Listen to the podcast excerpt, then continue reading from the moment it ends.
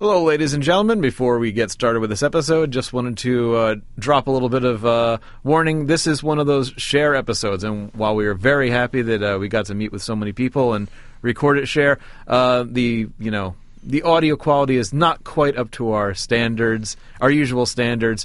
Uh, it's still a, a, great episode. There's lots to be learned from it, but uh, yeah, it's a little bit echoey, a little bit uneven. did what we could, but you know we think you're at least getting your money's worth out of this.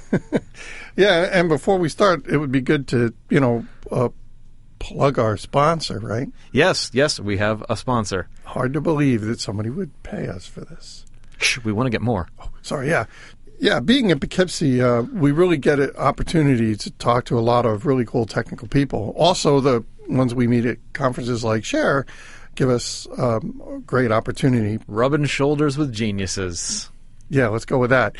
Um, but you actually, uh, as our listeners, have an opportunity to get in touch with some of these people as well, right? This new program, Jeff. Right. You don't you don't have to wait for us to have somebody on Terminal Talk to find out like the skinny on uh, you know what you're working on. There's this this great new program called Expert Advi- Expert Advice for Z. Um, you go to ibm.biz slash z underscore consult and you, you fill out this form. It really couldn't be easier. You say, um, I'm working on this. I'm stuck on this. I need some help. This is the time when I'm available.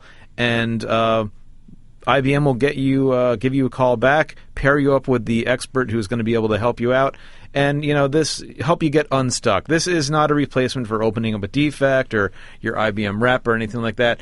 It's just a way of kind of uh, moving things along and you know getting you in touch with somebody who's going to be passionate about uh, you know helping you out a little bit. Yeah, and uh, you'll notice uh, when you check this out that you'll be talking to our kind of people. People who've been on Terminal Talk, people like Anthony Sofia, uh, Rosalind Radcliffe. Top tier Terminal Talk alumni. Yeah, people that you actually want to talk to. You, you wouldn't get you know time with Frank and Jeff. No, no, no. real people, real people. Yep, real people real solutions. Expert advice for Z, ibm.biz slash Z underscore consult. And now on to our conversation with Mark Cocker and Chris Poole. Welcome to Terminal Talk, a podcast on mainframe and mainframe related topics. I'm Frank. I'm Jeff. And we're here with two Kicks guys. I was going to say two old Kicks guys, but there's only one old Kicks guy and one young Kicks guy. I don't see age. That's the first time. So, uh, could you guys introduce yourselves? I think that'd be a little bit easier. Chris? Yeah, sure. So, hi, I'm Chris Poole. Um, I'm a software engineer. Uh, used to be in the Kix team in Hursley. Um, I've moved on to different things the past several months, but I've spent a number of years in the Kix team.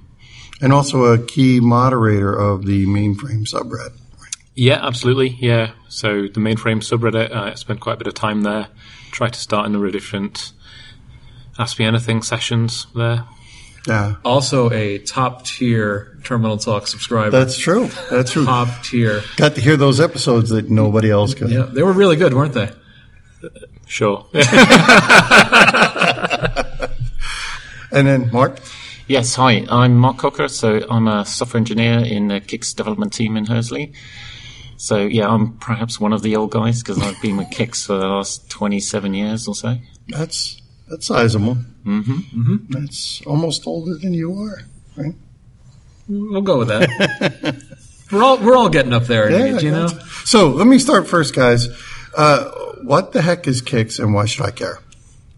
So in old money, um, so Kix is a transaction server. Um, it deals with transactions. Um, these days, I think we tend to brand it as a application server. We like to view it as the world's best mixed language application server because it supports a number of different languages. Um, but it's still funda- it still fundamentally is a transaction server. So I've, i write an application, it does a thing. I'm happy with my program. Where does Kix come into this? Um, so the idea is that what Kix does is it brings to the table the all kind of the um, complex part of the operation. So you should be able to write your application and say, I want to, as part of this transaction, take some cash from here or withdraw cash from here from this account. Um, but what happens if it goes wrong? What happens if there's some issue as you're doing this, as you're halfway through the transaction? You need to be able to back that out and move this cash back to where it originally was, all that kind of stuff. Um, so what Kix does is it handles all that logic for you. So you can easily have that just you know, the complexity is taken away basically. So instead of having to write that and do all the stuff that I don't want to do, I get to say, "Hey, Kix, handle this." Yeah, pretty much. Yeah. Anything else, Mark?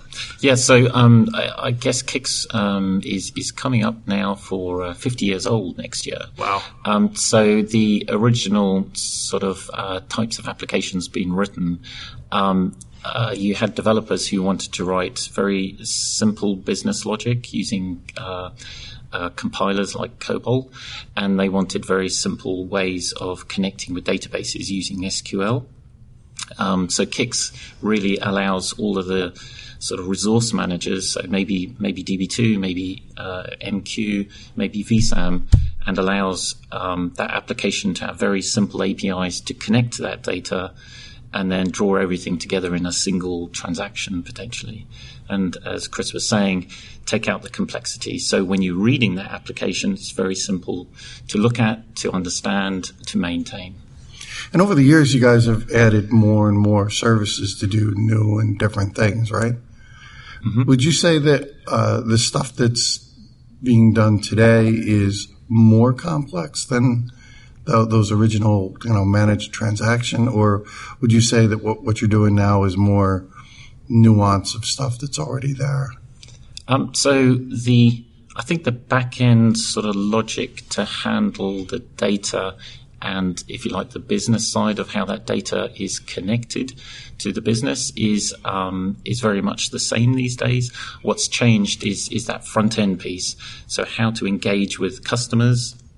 Um, so we've moved away from obviously sort of a, um, a client server architecture in the past um, to much more uh, um, applications that run on mobile devices, on websites, um, and even you know these days, uh, you know inside a speaker, if you like. Um, and so all of these different front end applications that are coming in now, um, there's a new breed of developers writing those applications and looking to use their skills to not only write the front end bit of the application, but also uh, more of the back end. So from a Kix point of view, we want to bring the skills of those developers onto the mainframe and, and allow them to, you know, be productive. Now, uh, is Kix always been done in Hursley? Did it start in Hursley or? Um, so, yeah, so, um, so, so as a heritage, uh, uh, Kix um, started off in the US. Um, and uh, after a few years, um, it became productized. Um, so rather than being written specifically for one vendor, one application, it, it, was commercialized into a product. And at that stage, it was moved over to Hursley um, to to be developed um, into a, a, broader appeal um, transaction server as it is today.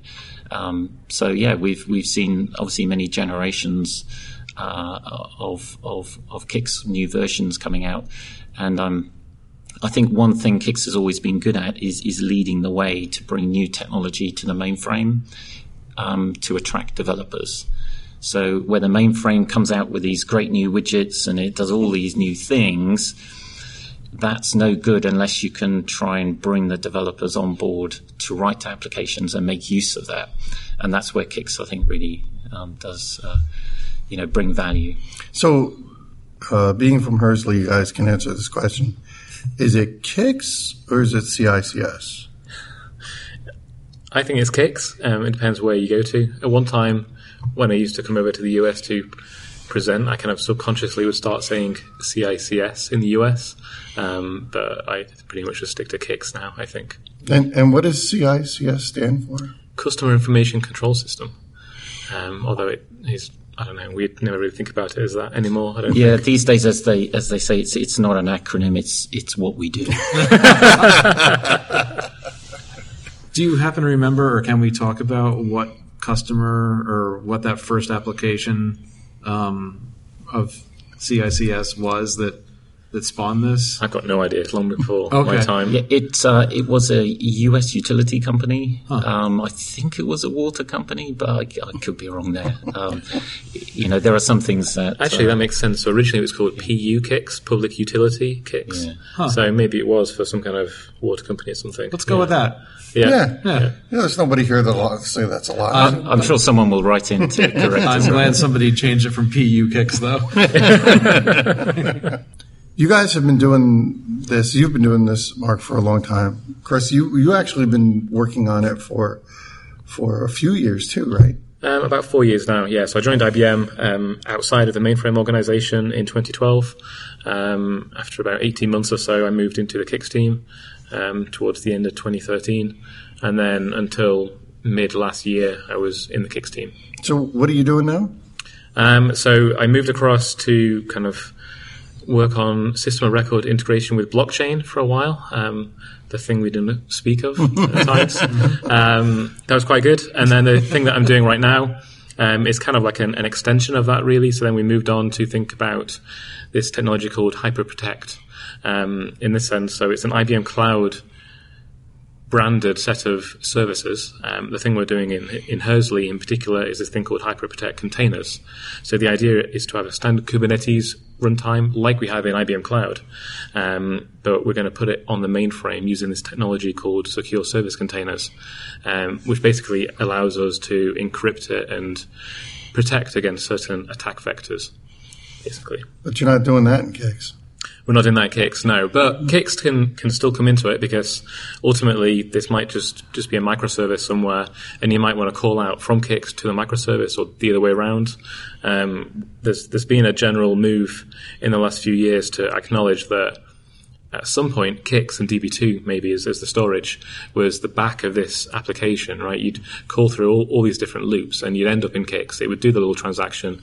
It would write stuff to DB2 or VSAM and then it would go all the way back. Whereas now, Kix is no longer that thing at the end. It's often something in the middle and it's calling out to external services.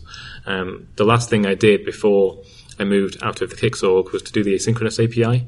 And part of that was to be able to to, to cater for this kind of change that you need to be able to work out what if this external service um, isn't performing well? You know what if it's taking too long? We don't want to have to be sat waiting for this thing to be unreliable. So we need to be able to do things to be able to cope against that. And the async was the stuff that came out of that. What uh, what's being done with kicks? Like obviously, you know, you walk into uh, an account and you say, you know, are you using kicks or the other thing? And there's always an answer. Um, what what can be done or what is being done to uh, educate uh, people on what you can do in in a kicks type environment, like for for new types of businesses? Um, so we've got um, a, a lot of material that's um, sort of aimed at uh, newcomers to to, to Kicks. Um, so maybe a, a new systems programmer that's um, taking on that role. In fact, I, I just met some uh, some folks here at the Share conference who who, who are in that.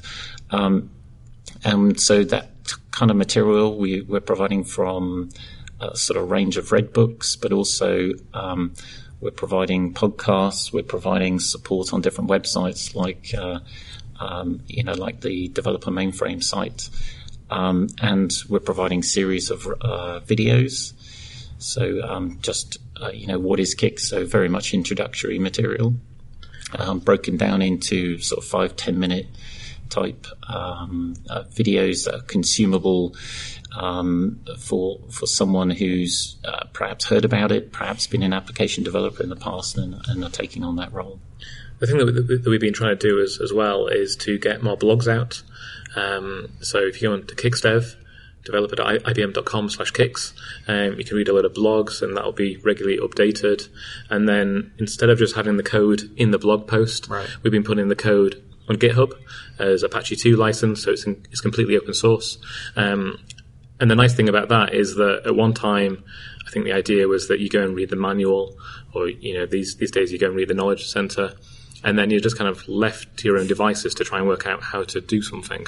Whereas if you start with some existing program that you know works, you just have to have to take that code, compile it on your system, and you can run it, and then at least it gets you somewhere to get started from, which is a lot more powerful. Um, so now we're yeah we've we've got lots of examples for Java and Node.js, lots of COBOL examples all on GitHub. So if if somebody is uh, you know a sysprog or whatever, and they just hear this stuff about Kix, but you know it's just a, a, job they start and you know make sure it's up every once in a while. How can somebody start learning? Would you would you recommend starting with the blogs and the podcasts? Yeah, the blogs and podcasts, that kind of stuff is good. Uh, there's also a number of good red books as well that I would recommend. Uh, there's there's an O'Reilly textbook from I think around 2001, wow. um, which is kind of outdated because yeah. it's a number of years old now. Um, but it's surprisingly still pretty good to be able to learn the basics from because Kix, Kix has been going for so long that all all the basics haven't been changed for a long time, and you can still learn. You know what is a definition, what's a program, what's a transaction. Mm-hmm. Um, those things haven't changed for thirty years plus. So let's say I I wrote uh, an application uh, thirty years ago. Okay. Stop laughing. Uh, how hard would it be to take that application and make it useful in the in the new modern world?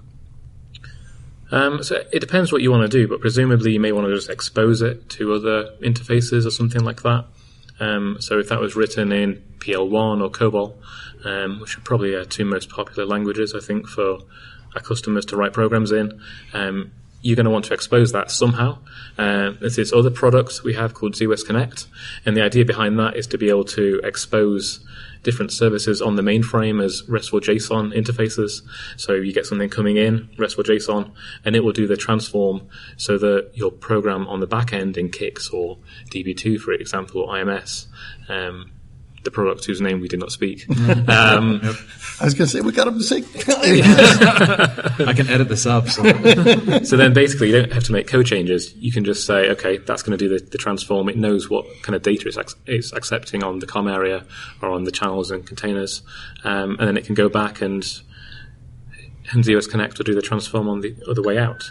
Um, if you didn't want to do that, you can write your own code. So we support Java in Kix, and we have things like the Axis2 JVM server. So you, you can easily have this thing within your Kix region that can take the RESTful JSON your, yourself if you're prepared to write some of that code, and that can do the transform. Or, or, indeed, we have uh, the Liberty environment as well that can run inside of Kix. Absolutely. So, um, yeah, it depends where your skills are and whether you want to use a sort of tooling approach like ZOS Connect, where you don't write any code you're literally importing copybooks using a nice graphical wizard mm-hmm. to, to to create the right binaries that, that are used at runtime for the transform, uh, or you can write code like Java or, or um, you know other languages. I mean, Kix and COBOL is kind of like peanut butter and jelly. I mean, it's it's almost if for a while uh, you would think it was one word. I'm like, what are your uh, Kix and COBOL like? Is is that the majority of uh, the environments, or is it is Java becoming one of the more prevalent ones? Java is definitely becoming a lot more prevalent. Um, so we also support C++ Take that, and Rich. C. we do we do support C++, we support C, we support assembler. Um, a number of different customers will write a lot of stuff in assembler, or maybe they take these programs that need to be really performant and they write that in assembler, everything else in COBOL. Um, and I think there's a bit of a, a, divide between the US and Europe in COBOL and PL1. Yeah, uh, certainly the a lot of our European customers um, uh, uh, use PL1 quite extensively. Um, and, and, exclusively sometimes, you know, they will they will uh, actively um, uh, not like to use COBOL, shall we say? wow. Um, but yeah, there's, there's probably 50% of our customers are using Java at the moment. Um, so I think what happens is um, as the mix of skills in our customers changes over time, um, we'll find new applications being written using new skills and new languages. But the great thing about Kix is it, it doesn't devalue those applications that have been written in the past. So that mix and match and a um, taking the right approach for that particular application, you know, be it very performance sensitive or be it something uh, very sort of Java based because it's web, you know, kind of web skills. Um, that mix and match approach means that everyone can happily live in, in the same you know environment. Do I pay a performance penalty for running Java in Kix over COBOL PL1? Yes, so the, the mainframe, as as you uh, uh, may be aware, has um, hardware assist to run Java applications. So um, and and also over time, there have been new instruction sets that have been introduced into the hardware that are specifically geared towards executing Java in a performant way. So yes, in the past, you know, 20 years ago, Java on the mainframe um, w- was executing slower than COBOL. But these days, not only is, is Java executing, you know, really well, but it can be um, run on these special engines which have different pricing structures around them, and that means it, it can actually be cheaper to run those applications than to run the equivalent in other languages. Yeah, so I think the SIMD instructions came in on the Z13, mm-hmm. um, which helped with performance, and in the Z14 they did some stuff to be able to help the garbage collection times.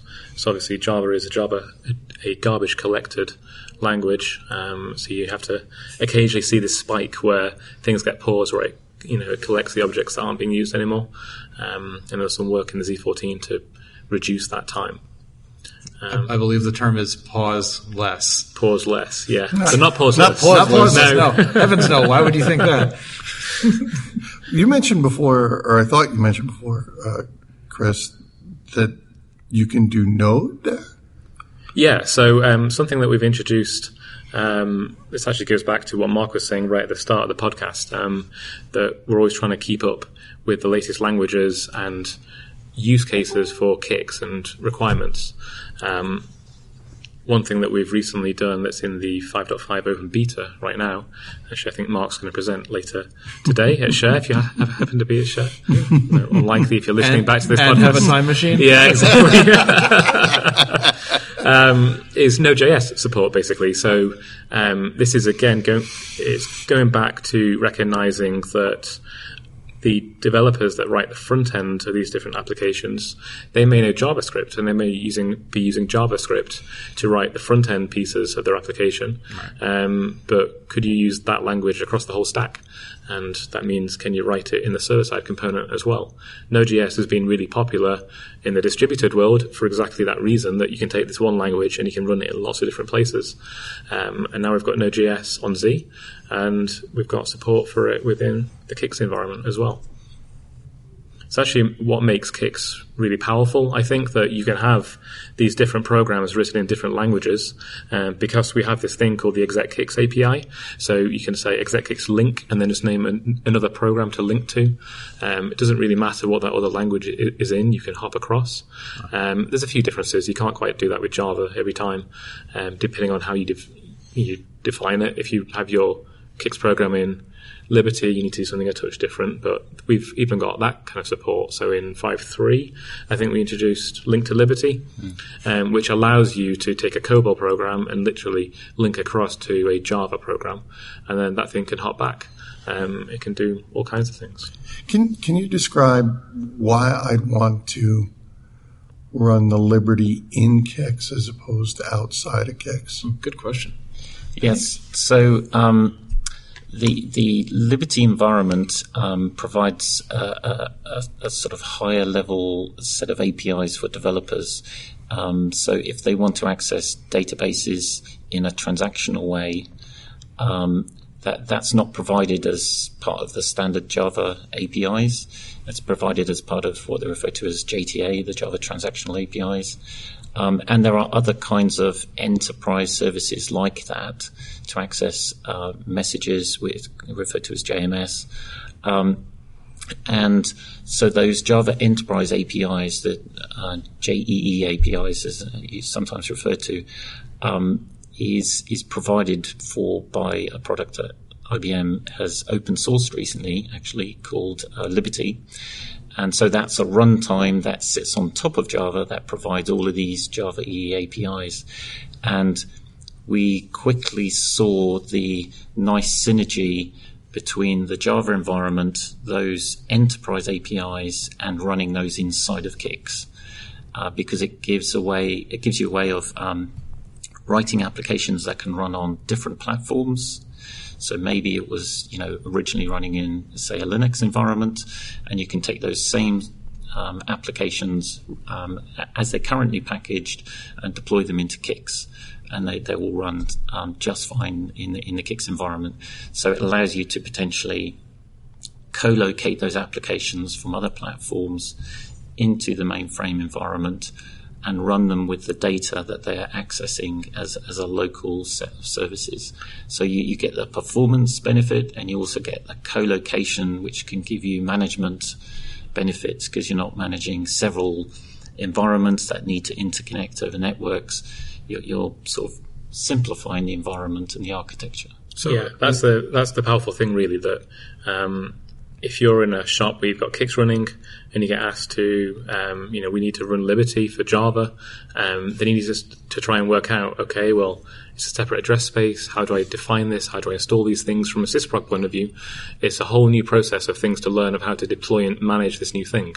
Whereas if you have WebSphere Liberty in Kix, um, it's just another resource basically. And if you're already mm. used to deploying things like Kix bundles, you can define your WebSphere server within the Kix bundle, and it's just a you know business as usual type thing.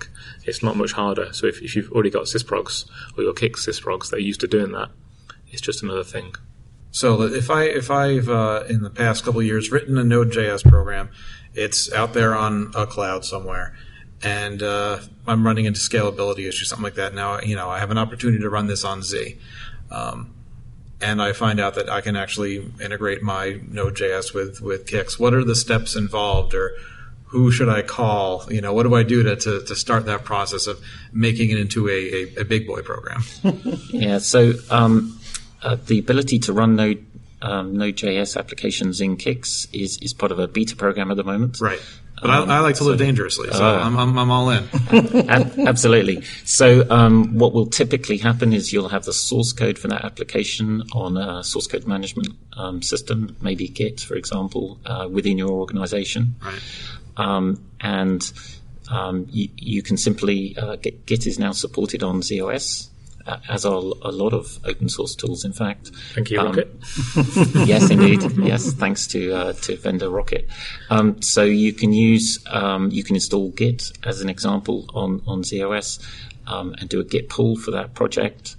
Um, and because it's a Node application, you typically need to um, install other packages. So there's a, another tool that comes with Node called npm, and that can be used to install those dependencies uh, on the file system on ZOS. Right. And at that point, um, if you have the IBM SDK for Node, um, you can then execute, you can run that application in, in a batch environment from the command line um, on Z. And um, if, if everything's going well with the application, you can then uh, create a Kix bundle and point to that application from that Kix bundle and install that inside the Kix uh, address space. Okay. And then it can be managed by Kix Systems Programmer by simply installing that Kix resource, that Kix bundle. So when they enable that resource, the application will be stood up and running inside the Kix address space. And when you disable the resource, it, it's taken down. So that would not be the ideal DevOps pipeline to right, yeah. build and deploy an application. But at its simplest form, you know, it's a matter of moving the source code, um, installing its dependencies, um, checking it works fine on ZOS, which it, it should do. But um, there are some dependencies out there which have natives written in C code. So as those are, are downloaded and compiled, there is a slight chance, uh, you know, that, that, that, there may be some issues there. But providing those dependencies install fine, then it'll run absolutely fine on ZOS. Awesome. So we're running a little low on time, uh, but I, I can't let you guys get away without answering this question. Yep. so why is Kix better than, say, IMS? Or a train, which I could also afford. Uh, I, th- I, think that's uh, uh, that's you, a difficult. You stumped. Yeah. yeah. Uh, uh, uh, so. So the reality is that a lot of people do use both. Right? There, there, are some shops that will only use Kix, or some that use IMS, and I know a number of customers that use both for different reasons. Um, IMS is different in that it integrates the database and stuff like that, right? Whereas Kix, there is no such integration. If if you want a database, you well, go DB2, except for VSAM, right? Except except for VSAM, yeah, but yeah. Yeah. And we should yeah. probably have this VSAM person on. Yeah, that'd be a good idea. That'd be good. yeah, so IMS is is um, is, is, really two. Uh, there's two parts to IMS. One is a transaction manager, and one is a database. So in essence, we have a lot of Kix customers who use the IMS database portion, um, uh, uh, but customers will tend to run one transaction manager or, or another, and sometimes that's just due to its to the heritage of the customer and their skill set. But also, there are some industries like the airline industry that um, are exclusively, you know, sort of deploying uh, IMS-based applications uh, due to their sort of integration within the industry. But uh, dare I say it, there are many other industries where, where CICS is used in preference because there's a lot more flexibility needed for applications.